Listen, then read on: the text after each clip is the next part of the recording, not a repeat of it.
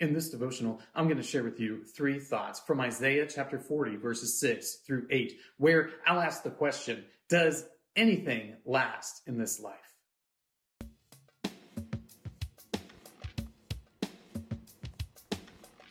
Isaiah chapter 40, verses 6 through 8 says, A voice says, Cry. And I said, What shall I cry? All flesh is grass, and all its beauty is like the flower of the field. The grass withers, the flower fades when the breath of the Lord blows on it. Surely the people are grass.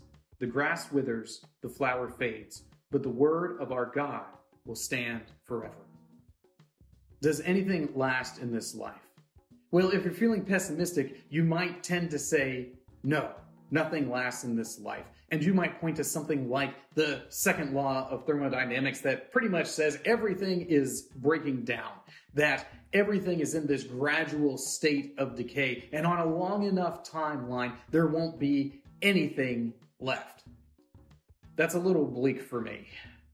But we should recognize that everything that is in creation, all created things, are in fact falling apart. Nothing that we make, nothing that we create, nothing that we are able to build up over the course of our lives is going to last forever. Only that which the Lord does lasts forever. And this is something that Isaiah points out to the people of Israel. So here are three thoughts answering the question Does anything last in this life? From Isaiah chapter 40, verses 6 through 8. Thought number one the grass withers. Here's what I think is going on with this concept of the grass withering. The grass is useful for a agricultural agrarian culture that Israel is. When you think about grass, grass is something that is vitally necessary. The grass is what keeps your animals alive.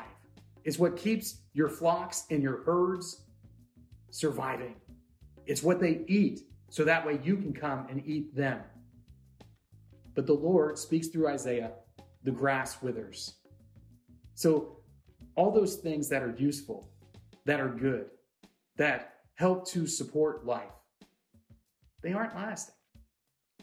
The grass withers, it will fall apart, it will eventually die.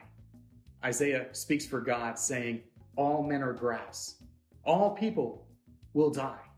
All of us eventually will fade away. We will wither, and there won't be anything left. Thought number two the flower fades.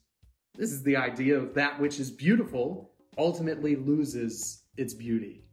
The flower fading is the thing that we look at and we enjoy and we recognize in it, oh my goodness, this is eliciting this emotional response from me by its beauty. I see that it is something special, something that is significant, but guess what? The flower, it fades.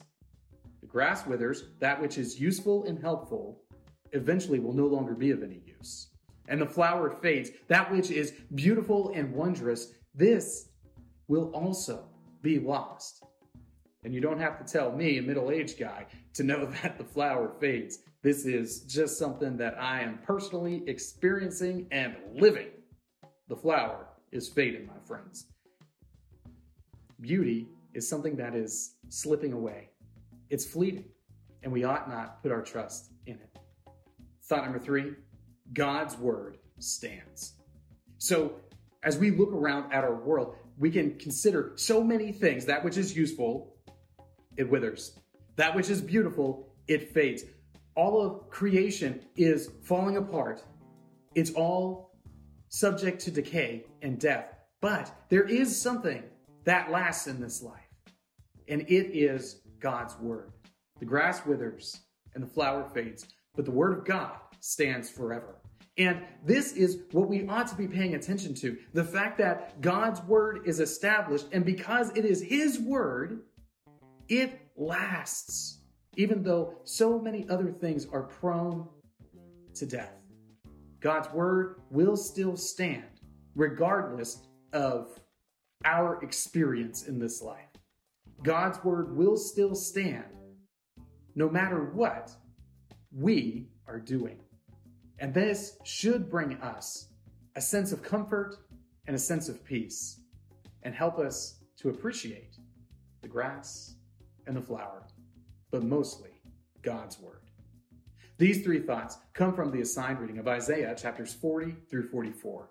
If you'd like to read through the Bible with me, you can do so by subscribing to this channel, by clicking on the link in the description, or by joining the Facebook group through the Bible, where we are reading the text of Scripture together.